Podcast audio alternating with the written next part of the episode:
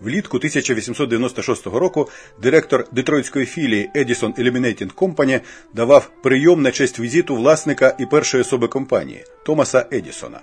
Прагнучи похвалитися кваліфікацією своїх співробітників, директор філії розповів Едісону, що його головний інженер у вільний від роботи час зібрав коляску, яка саморухається, і навіть приїхав на ній на вечірку. Великий винахідник зацікавився, попросив показати машину і привезти її автора. Екіпаж виявився моторизованим диванчиком, встановленим на чотири велосипедні колеса з довгим важелем для керування рухом. З'явився автор, худорлявий молодий чоловік з глибоко посадженими очима та армійськими коротко встриженими вусами. На прохання Едісона інженер завів апарат і зробив кілька кіл по двору, після чого докладно відповів на питання великого боса і навіть намалював на звороті запрошення схему роботи двигуна. Ви просто молодець, вигукнув Едісон.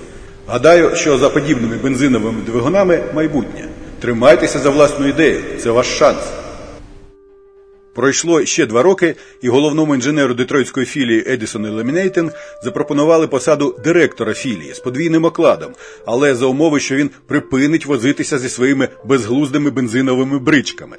Не роздумуючи, Генрі Форд, а це, звісно, був він, відповів, що негайно звільняється, щоб зайнятися виробництвом бензинових бричок, і попросив передати подяку містеру Едісону за напуття. Друзі, якщо ви хочете підтримати цей подкаст, інформацію про такі можливості ви знайдете в опису. Зокрема, ви можете підписатись на Патреоні і отримати доступ до всіх серій, які вже вийшли. Майбутній промисловий геній народився в заможній родині власника лісозаготівельного бізнесу. Мало не з дитинства Генрі виявляв інтерес до техніки і механіки, принаймні так говорить сімейна легенда. У мемуарах під назвою Моє життя, мої досягнення Форд пише. Найважливішою подією моїх дитячих років була зустріч з локомобілем, поровим екіпажем. Міль за вісім від Детройта, коли ми одного разу їхали до міста. Мені було тоді 12 років. Я уявляю ту машину, ніби це було вчора. Це був перший віз без коня, який я бачив у житті. Генрі негайно почав будувати в сараї біля будинку парову машину. Після трьох років роботи та кількох спроб запустити паровий двигун, які, на щастя, обійшлися без жертв, юнак втік з дому в Детройт, щоб почати вчитися тому, що мало для нього значення. Він працює під майстром у трамвайному депо, в механічній майстерні та у годинникаря. Потім він влаштовується в компанію Вестінгаус, механіком з ремонту тих самих локомобілів, і будує свою першу саморушну машину на паровому двигуні, щоб переконатися, паровий двигун не годиться для легкого екіпажу. Наступні 10 років Форд уважно стежить за розвитком конструкції двигунів внутрішнього згоряння і нарешті будує свій перший бензиновий самокат, який згодом приведе в захват самого Едісона. Письменник Елтон Сінклер так описав цю подію. Йшов пролівний дощ, і дружина Форда вийшла під парасолькою подивитися, що буде далі. Спочатку мотор почав гуркотіти, потім заревів, і вся коляска загрозливо затряслася. Але вона не розвалилася, і містер Форд заліз в неї і поїхав. Напередку стирчала гасова лампа, і при її тьмяному світлі він поїхав уздовж брукованої вулиці. Місіс Форд довго стояла під дощем, питаючи себе, чи вона знову побачить свого чоловіка. Тридцятирічний винахідник пропадав близько години і повернувся до будинку, штовхаючи свою споруду. Одна з гайок злетіла від трясіння, але він тріумфував. Незважаючи на нерівну бруківку і топкі колії, він доїхав куди хотів. Вже розвіднилося. Від неймовірного збудження він говорив майже безперервно, хоча й не спав більше двох діб. Я зробив коляску, яка рухається без коня, повторював Генрі Форд. Через 10 років після цієї нічної поїздки завзятий інженер заснував Ford Motor Company, яка мала стати не лише одним зі світових лідерів автомобілебудування, а й іконою промислового менеджменту. Довідка Перший транспортний засіб з двигуном внутрішнього заряння створив 1880-го австрієць Зікфрід Маркус, який встановив цей двигун на дерев'яний віз.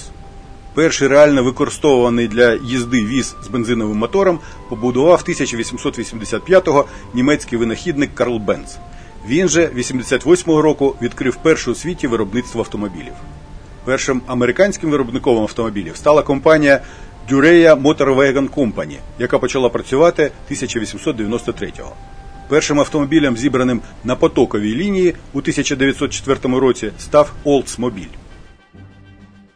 Легенда Форт Мотор говорить, що на початку 1913 року один з інженерів Форда побачив прообраз потокової складальної лінії на скотобойні Чикаго Swift Company. І, мовляв, вже за кілька днів Форд стояв у обробному цеху скотобійні і спостерігав, як підвішені на ланцюгах туші переміщаються від м'ясника до м'ясника, які працювали, не роблячи зайвих рухів і майже не опускаючи ножів. Це те саме, що нам потрібно, заявив Форд, і так почалася нова промислова революція, яка готувалася вже кілька років.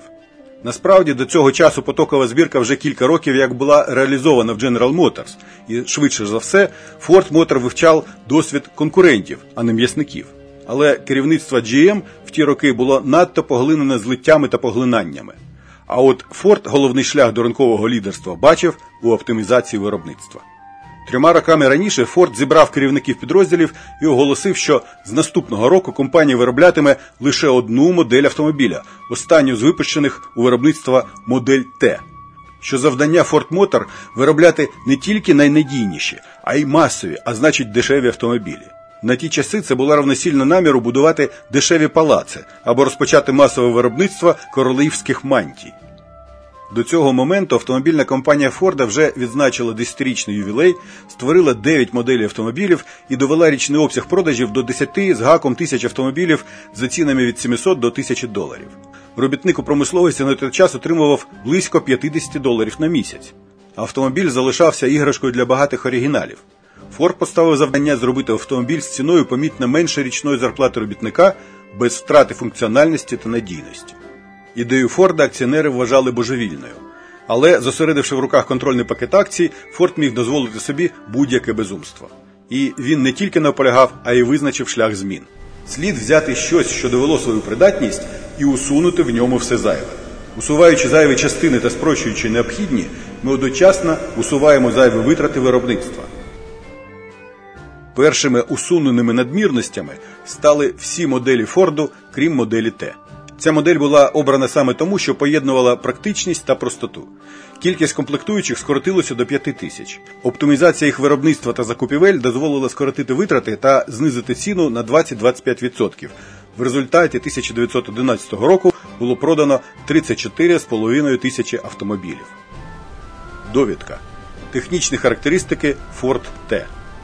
Довжина 3350 мм, ширина 1650 мм, висота 1860 мм, кліренс 250 мм, маса 880 кг, об'єм двигуна 2893 кубічних сантиметра, потужність 20 кінських сил, максимальна швидкість 72 км за годину. Існуюче виробництво було завантажене по максимуму і постало питання розширення. Але Форд наполягав на тому, що усунувши зайве, можна робити більше на тих самих потужностях. Почалася боротьба за продуктивність праці. На той час вже було зроблено перший революційний крок в організації праці. Бригади перестали збирати автомобіль від початку до кінця. Виробництво розбили на етапи, і кожна бригада спеціалізувалася на певному наборі операцій. Це вимагало особливих зусиль для синхронізації робіт, але вони виправдалися злишком зростанням продуктивності в рази.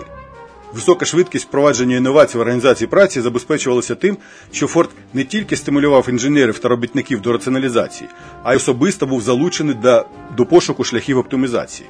Розповідаючи одного разу, спостерігаючи деякий час за роботою збирачів, Форд наказав зупинити виробництво. Він помітив, як багато часу губиться через те, що елементи шасі знаходяться на підлозі, і робітникам доводиться постійно нагинатися. Було принесено поспіхом збіти козли, і робоча зона піднялася до рівня поясу робітників. А 1 березня 1913 року на заводі Форда було пущено першу потокову виробничу лінію. Почали зі збирання генераторів магнето. Раніше один робітник збирав генератор цілком, у середньому за 20 хвилин. Процес поділили на 29 послідовних операцій, кожну з яких виконував окремий робітник. Час складання генератора скоротився на третину.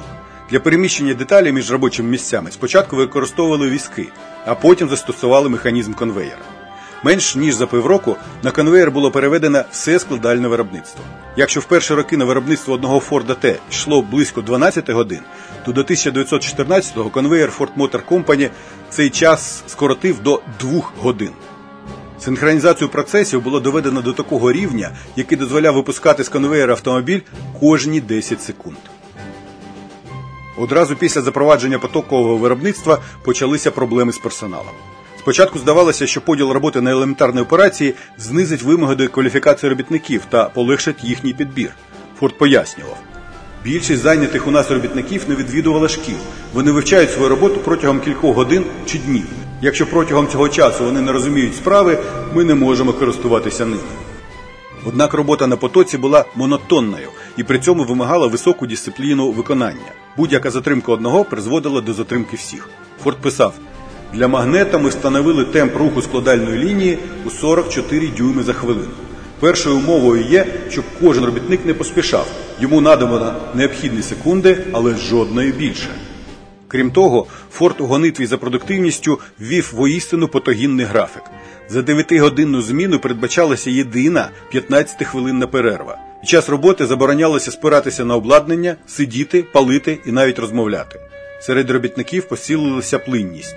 Довше півроку на заводі витримував лише один з десяти найнятих робітників.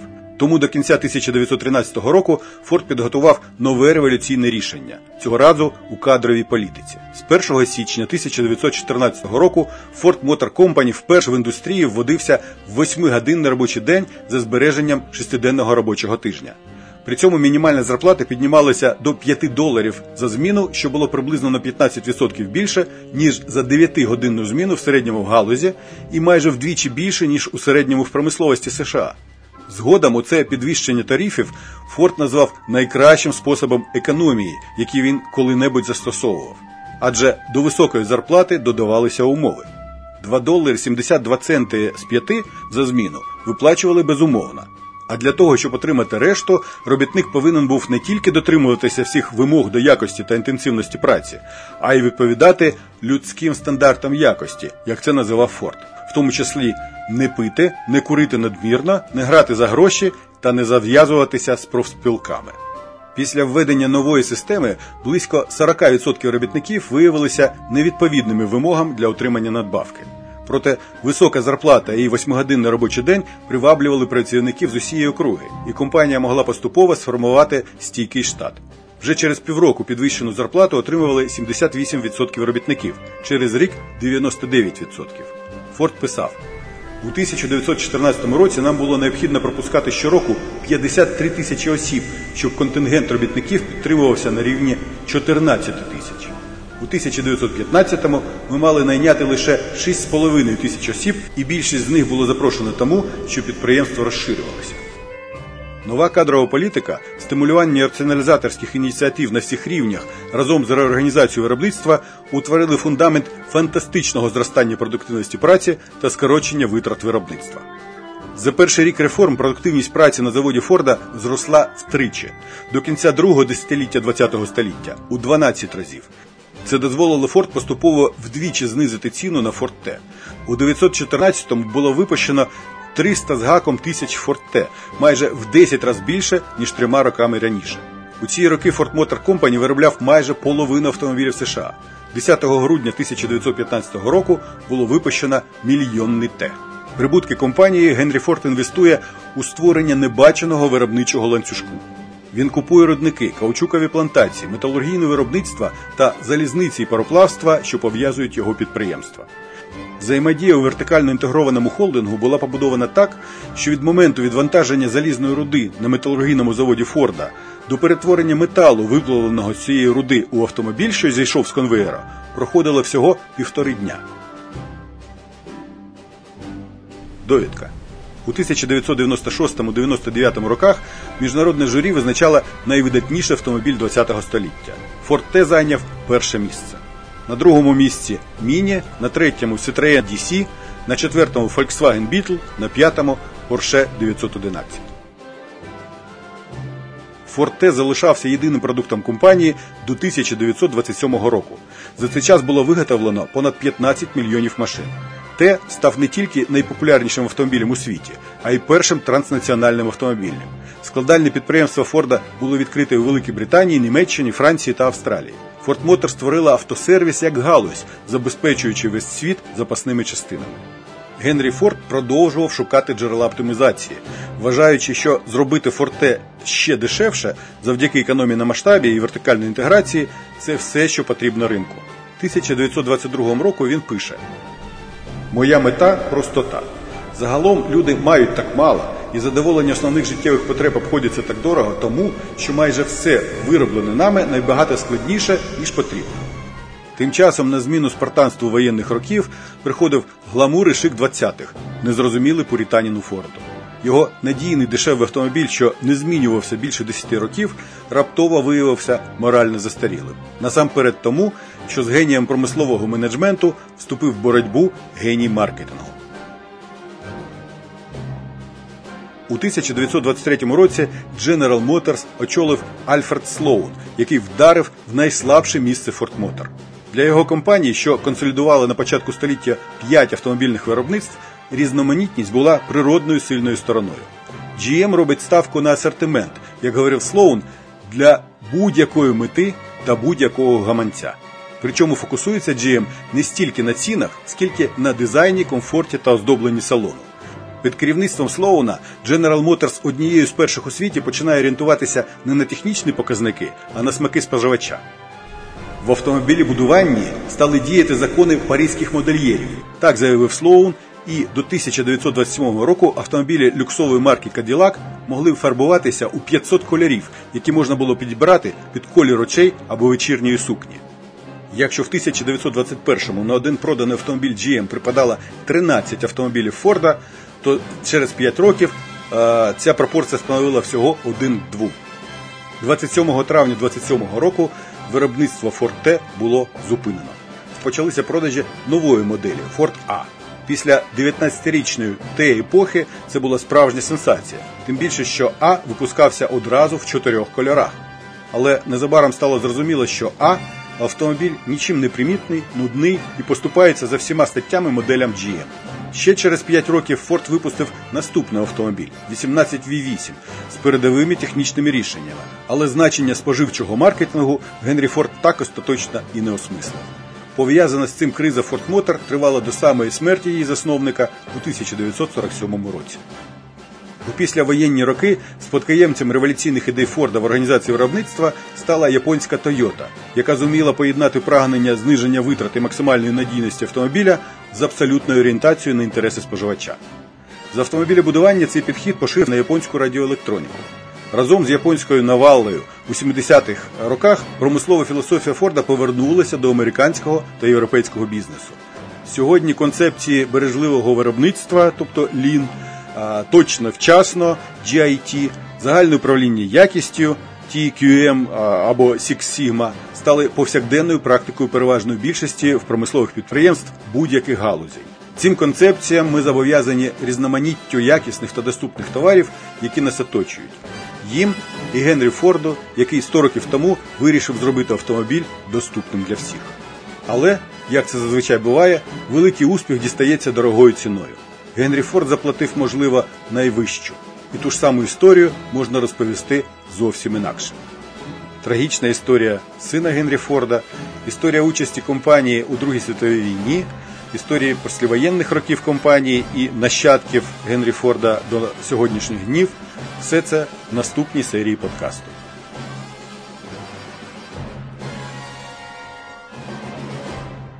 Це подкаст про історії бізнесу, а я його автор Олександр Ратнер.